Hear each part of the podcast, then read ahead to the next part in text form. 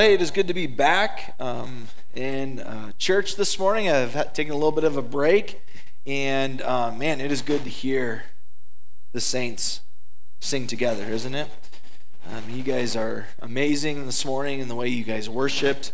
It is pleasing to the Lord, and uh, I'm excited for today's sermon. Um, we are in the midst of experiencing God, a series that's built upon building your relationship with God, and not only building your relationship with God, but learning how to hear from Him learning how to experience Him in a powerful way.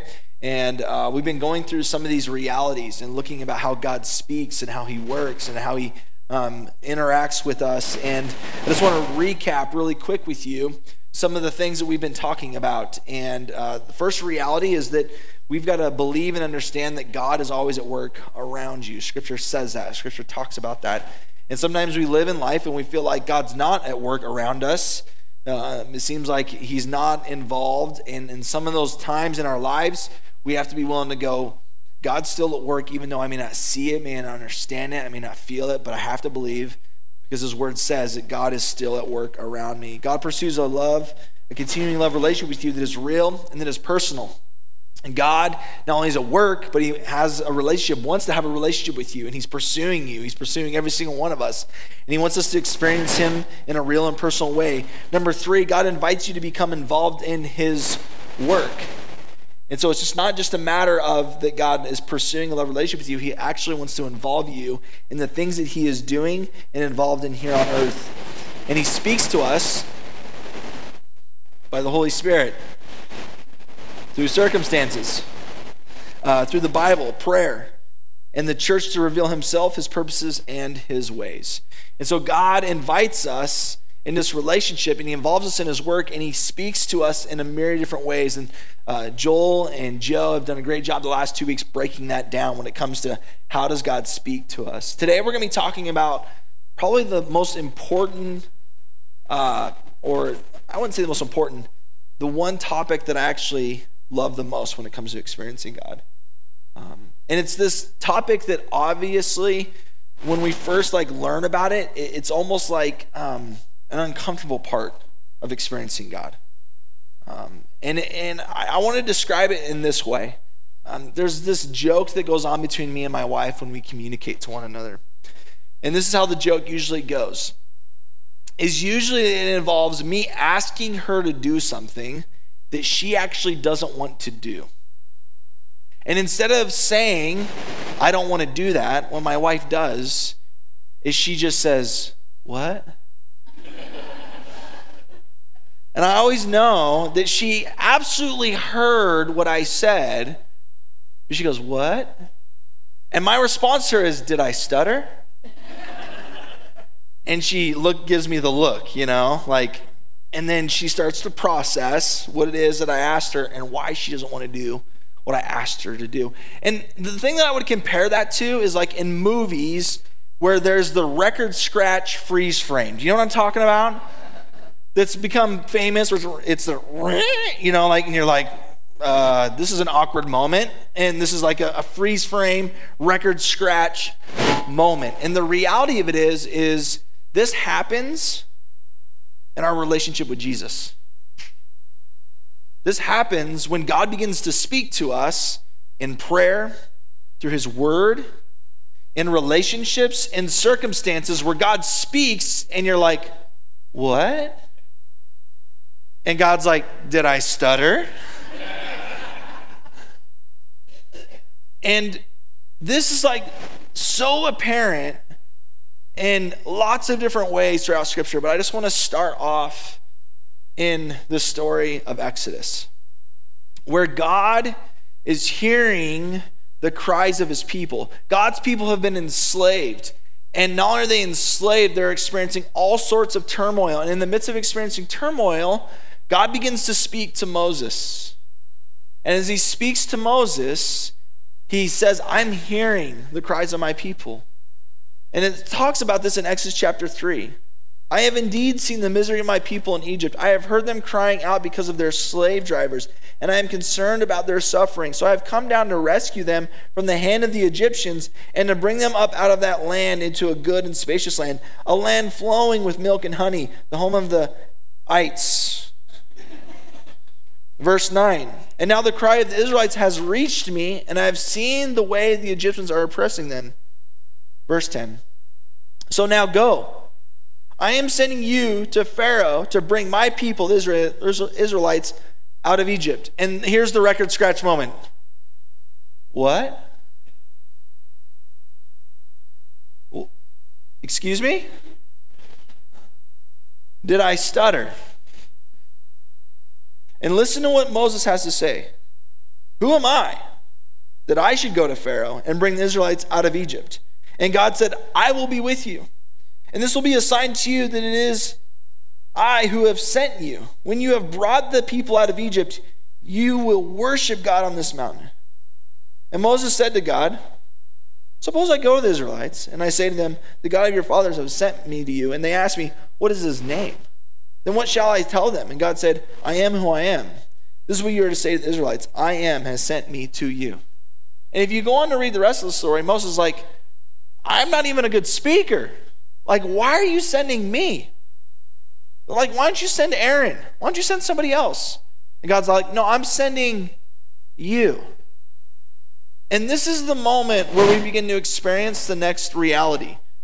And the next reality is this that God's invitation for you to work with Him always leads you to a crisis of belief that requires faith and action. Do you hear the crisis of belief in Moses? He's arguing with God. Have you ever argued with God? God asks you to do something, God invites you into something, and you're like, whoa, whoa, whoa, wait a minute. Wait a minute. Thank you, Jim.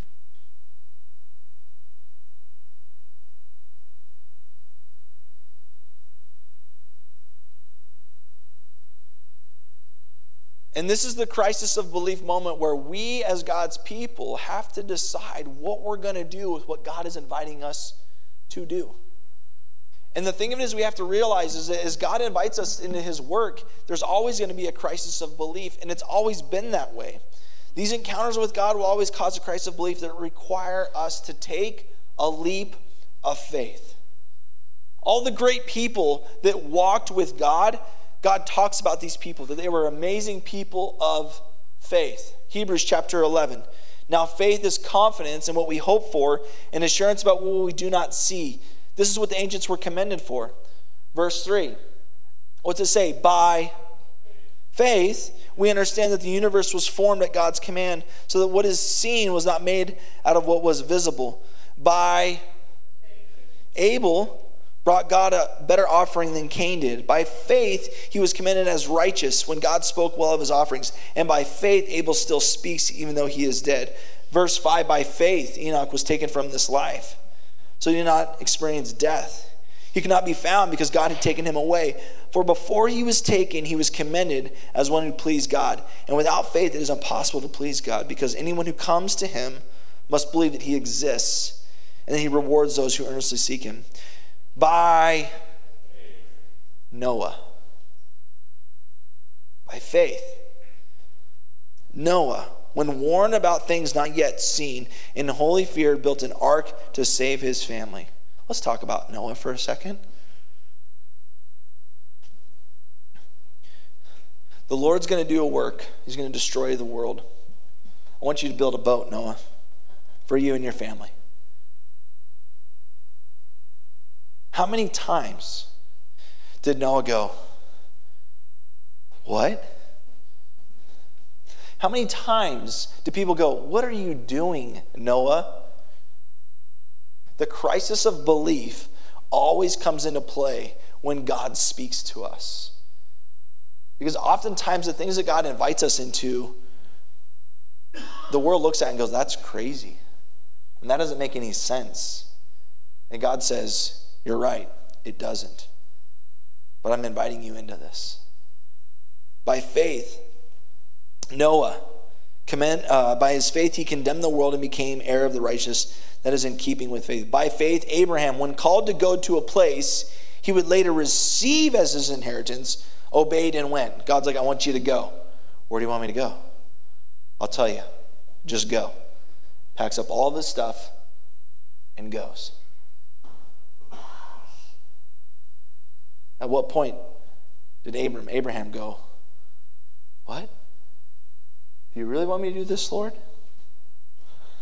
If you walk with the Lord in any amount of time, you're going to experience this. Where God invites you into his work, he invites you to do something, and you're going to go, Are you sure, God? And for all of you guys that have, have been a part of real life for a while, you know this about me. For those of you guys that are new, um, I experienced this when I was 18 years old and went on a mission trip to Tijuana. And God said, You can go and do your plans. You can go to NNU. You can go become a teacher. You can go become a high school football coach. You can go win state championships. You can go and do all that, or you can do what I'm up to. I'm inviting you into my thing, into my church. What role are you going to play? And that question haunted me. Haunted me all the way back from Tijuana back to here in Meridian, Idaho. And I was asking God, what? What does that mean? And what I knew was what was clear was next was that I needed to go to Boise Bible College. I didn't understand why, I didn't understand what I was going to do there. I even was bargaining with God. Well, okay, God, I'll go, but I'm still going to do the teacher thing, but I just need to go to Boise Bible College first. And he's like, uh huh. Mm-hmm. But I want to tell you the crisis of belief, not only is it a, a piece of, of, of, of wrestling with God, which I did, but here's the thing. When you enter into the crisis of belief with God, there will be other people that don't understand what you're doing. So the people that didn't understand was my family. My family didn't understand why I was going to Bible college. My family didn't understand why I would go to a school that's only accredited nationally but not regionally. My family didn't understand. They asked questions. They made comments. They said things like, Why would you go to a school like that? They asked a Christian family, What are you going to do there? You're just so smart. I wish you would go to a real school. Crisis of belief. Crisis of belief that when I went to my last day of my senior year and I was going to tell people that I'm no longer going to NNU, that I'm going to Boise Bible College, what would they think when they would ask, as we're signing each other's yearbooks, asking for each other's phone numbers? You're not going to NNU? Where are you going? Boise Bible College. Huh. There's always a crisis of belief. There's always this step of faith that God invites us into. And it, it doesn't make sense to us at first. It didn't make sense to Moses. It doesn't make sense to the world. But God invites us into the journey of experiencing Him and having a real relationship with Him. And here's the thing the encounters with God, they're, they're God sized. The encounters with God are God sized. For me to, to not go to NNU, to have half of my tuition paid for through scholarships, and to say no to that to go to Boise Bible College, for me at 18 years old, that's a God sized thing. It's like, man, why am I doing this? What is God inviting me into? What's happening? They're always God sized. Joshua chapter 3, verse 14, if you know the story, continue on from the Exodus, God says, I'm going to give you the promised land. And Moses was rebellious, and a whole generation was rebellious, and God said, You're not going to get the promised land. And so Joshua eventually gets the promised land. He gets to go because he actually lived by faith. And of course, God, as he sends them over into the promised land, he doesn't send them into the promised land with just an easy ride into the promised land. Why? Because God wants his people to understand that what I'm inviting you into has to be driven by me. Faith in me. God sized dreams by me. And so, when does he send Joshua over to the promised land to cross the Jordan River? It says it in Joshua chapter 3. When the people broke camp to cross the Jordan, the priest carrying the ark of the covenant went ahead of them. So, all the people the priests go in front. The Ark of the Covenant goes in front. Now, the Jordan is at, what's it say? Why has God got to be like that? Hey, we're going to cross the Jordan. Or we're going to do during the flood stage. What? What, God? Yeah, we're going to do it during the flood stage. I want, I want to remind you guys I've already done it with the Red Sea. we're going to do it with the Jordan River now. So you would understand that I'm the one leading this, I'm the one directing it. All during the harvest. Yet, as soon as the priests who carried the ark reached the Jordan and their feet touched the water's edge, the water from upstream stopped flowing. It piled up in a heap a great distance away at a town called Adam in the vicinity of Zarethan, while the water flowing down to the sea of the Arabah, that is the Dead Sea, was completely cut off. And so the people crossed over opposite Jericho. The priests who carried the ark of the covenant of the Lord stopped in the middle of the Jordan and stood on dry. Dry ground while all Israel passed by until the whole nation completed the crossing on dry ground. Experiences with God are always God sized. So much so that people are like, yeah, it was dry, y'all. Dry. But it gets better. God says, hey, I want you to take the first city, and it's Jericho. Large city at the time, heavily fortified. People are like, you know, God, you know, he stopped the sea, the river from flowing. So, no, we're good to go. Here's the plan, God says. I want you to go, and I want you to march around the city with all the men once. Sounds good, God. Then we'll attack. Nope. I want you to do that for six days. Just march around the city. Intimidation factor. Totally makes sense, God. Then we're going to attack, right? Nope. On the seventh day, I want you to march around the city and I want you to blow your horns. And I want you to bring the priests along too. Cool, more men, blow the horns, make them scared, makes sense. Then we'll attack, right? Nope. What kind of battle plan is this, Lord? I just want you to blow your horns and then I want you to yell. Then we attack? No. As soon as you yell, all the walls are going to come down. What? Yeah. The experiences with God always lead to a crisis of belief. The experiences with God are always God's size. The experiences with God are things that we look at and we go, that doesn't make any sense. And God says, yeah. Yep. When we decided as a church, when I came back from sabbatical, the thing that I told the elders, I said, it's time for us to move on from Mountain View High School. I believe that. It's time for us to find a permanent facility. And the elders prayed, the staff prayed, and we agreed that that was the next step. What we didn't understand in that next step is what it was going to cost us financially. To go from paying a rent um, of Mountain View High School, an office, and to go and get um, a permanent facility. Eventually meant it was going to cost triple what we were currently paying. And I remember sitting in the elders' meeting saying, Guys, are you really ready for this? Do we really believe that God is calling us to do this? Because financially, this doesn't make any sense. And we talked for about a month, and we prayed for about a month.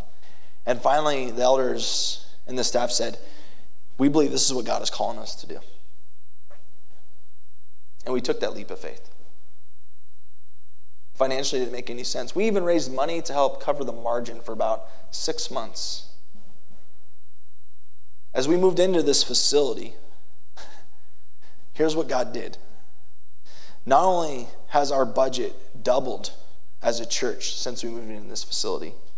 We have hired more staff, and we have seen our church double in size, and we have seen our savings increase 10 times what we had before. In the midst of COVID. That doesn't make any sense. But when God's in the middle of it, it's God sized. So, for one reason, so he gets all the credit. Because God can do, we've said this before in the sermon series, God can do in 10 weeks what we would try and do in 100 years. God can do it just like that. And so, what does it look like for you to begin the process of really trusting what God is saying to you? And that moment where you go, What? Are you willing to trust Him? What do you do when God speaks, reveals what you really believe? Is God really calling on me to do and to take this next step? And what you do, your action, it speaks and reveals to what you really believe about who God is. And this is what's great about Peter. Peter was one of the guys that, even though he was a knucklehead who made a lot of mistakes and was prideful at times, in his core, he really believed that Jesus was the Son of God. He was the first one to admit it, he was the first one to declare it. And it becomes so apparent that when God speaks, he, he really, at his core, he believed who Jesus was. Matthew chapter 14, in the midst of the storm, Jesus is walking on water. What? Lord, if it's you, Peter replied, tell me to come to you on the water. Come. And we don't see any crisis of belief in Peter. Peter got down out of the boat, walked on the water, and came toward Jesus. But when he saw the wind and was afraid and beginning to sink, cried out, Lord, save me. And immediately Jesus reached out his hand and caught him. You of little faith, he said, you, why did you doubt? And when they climbed into the boat, the wind died down. Then those who were near uh, were in the boat worshipped him, saying, Truly, you are the Son of God. You see, Peter knew who Jesus was, and I would argue knew exactly what Jesus was capable of. Peter began to doubt not Jesus, but he began to doubt himself. I am actually doing this? And God's like, Yes, you are. What you do speaks to what you really believe about God. Number four, true faith, it requires action. The Hall of Faith, every single person, they had faith, but it took action. And it takes action for us to take that next step. The large steps of faith and action are built upon the small, obscure, obedient steps. You might be here this morning, you might be saying, God's never invited me into a big, audacious thing, a God sized thing. Uh, just wait. Just wait, because He will. The question that you have to ask yourself is Are you being obedient in the small things now? The small things that God invites us into all the time. I'm not hearing God's voice. Let me ask you this question When was the last time you opened up His Word? Because He's speaking to you. When was the last time you sought Him in prayer in your marriage? Because He's speaking to you. When was the last time that you put yourself in a circumstance, a situation that required a dependency on God? He wants to speak to you. How many of you are in real relationship with other believers? I'm not talking about saying hi to each other on Sunday morning in the lobby. I'm talking about doing real life together.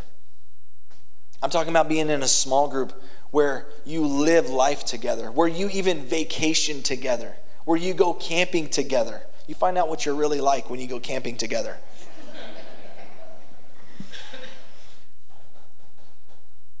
when life hits, when tragedy hits, who rallies around you?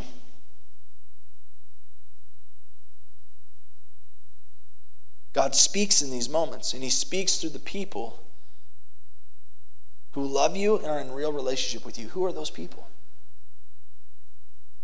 And if you want to experience God in a God sized way, it's going to require you to be obedient in the little things. The Bible talks about that. If you're faithful with little, you'll be given much. But if you're not faithful with little, it'll be taken away. What are the small, obscure steps? What is God calling on you to do when it comes to taking those small, obscure steps? What, what do I mean by that? I think getting connected to a small group is a small step. I'm saying it's huge. That's what it may feel like right now. But what happens when God calls you to branch that home group and to start a new home group? What about when it comes to serving in the church? Ah, oh, it's a huge next step. Yeah. But what happens when He invites you to lead a ministry? When it comes to tithing, whew, huge step. What happens when He invites you to give even more than that? Be faithful in the small, obscure steps. Because as you take these steps of action, God begins to speak in powerful ways that invites us to even big, God sized dreams. What if we were to allow the crisis of belief to shape us to God's purposes instead of staying in our comfort zone? And I just want to speak to this really quick for some of us. So, for some of you, you've been walking with Jesus for a long time and you've stayed in an insulated area of comfort. And Jesus is saying, It's time to get out of the boat. It's time to get out of the boat. But it's comfortable. Yep. But I don't work in comfort, God says. I will work in God sized next steps. I invite you to more dependency, greater dependency on me. So, what is Jesus inviting you into?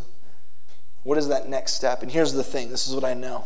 Doesn't matter whether it's my faith, doesn't matter whether it's my diet, whether I'm exercising, there's always the groan stage. That's the crisis of belief, right? God invites us into something and I have to only eat 2,000 calories a day in a healthy, balanced diet. I got to go work out to the gym, even though I've had a long day and I don't really want to. I'm going to the gym. If you want to move out of your comfort zone, it's going to require you to get into the groan zone. It's going to require you to go, God, I don't know about this. I understand. I'm inviting you to something greater. Will you trust me? And what you do after that reveals what you really believe about God. So what would it look like to step out of our comfort zone? What would it look like to trust Him? Couple things to think about. We cannot stay where we are and go with God as we wrap up. You cannot stay where you are and go with God. God's going to require you, He's going to ask you to move, to do something new, to do something different. And we must make changes in our life to follow God. Remember, God's at work, He's at work all around us. He's going to pursue you in a personal relationship with Him. He's going to speak to you. You're going to have a crisis of belief. It's going to require you, because God's at work, to adjust your life to what He's doing. And oftentimes that's painful because we have to say no to other things so we can say yes to God and His call in our life. And that requires grieving because that's, that's loss, is what that is. It's saying, I'm going to say no to this. I'm going to say no to this old way of living. I'm going to say no to the things that I've believed. And I'm going to begin the process of trusting God in a deeper way. And for some of us this morning, it's time for us to step out. It's time for us to step into the new season that God's calling us to a God sized season. And God is interested in partnering with people who will trust Him before seeing the result. I love the story as they moved into the, the river during flood stage. It wasn't like they got to the edge of the water and were like,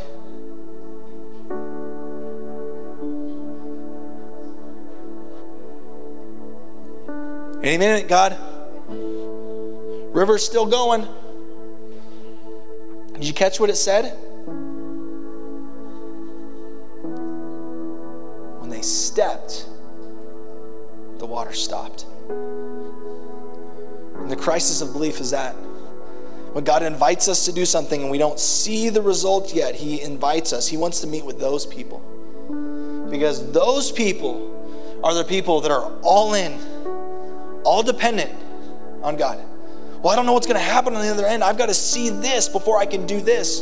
God's like, no. Trust me. Take the step. And when God shows up, what we do next reveals what we really believe about Him. And for some of you, you've taken that step and it didn't work out how you thought. You had these dreams, you had these visions, you had these thoughts about your work, about your marriage, about your kids, your relationship with your kids. And you took the step and you crashed and burned. Maybe you didn't crash and burn.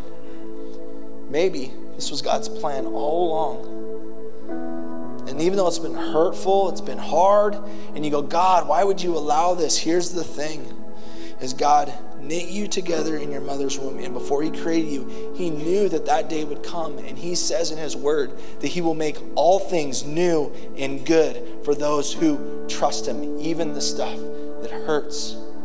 Even the stuff that you thought God was right in the middle of it, and then all of a sudden felt like God wasn't. God says, I'm still working. I'm not stopping. And I have something more for you. The question is will you keep trusting, keep moving forward. What you what you do reveals what you really believe about God, especially when it's really, really hard.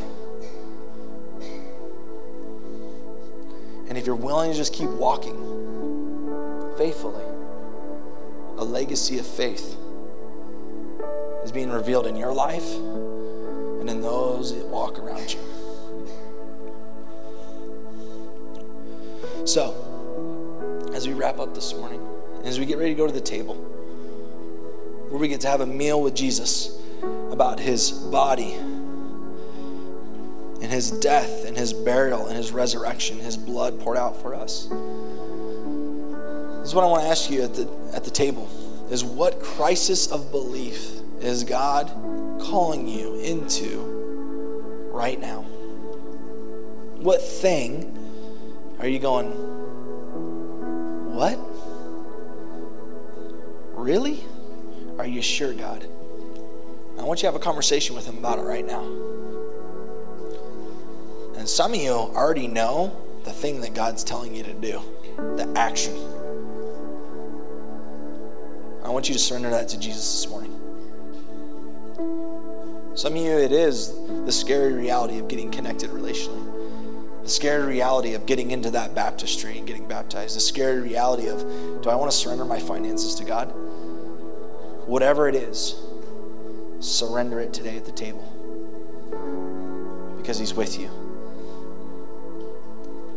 And here's the thing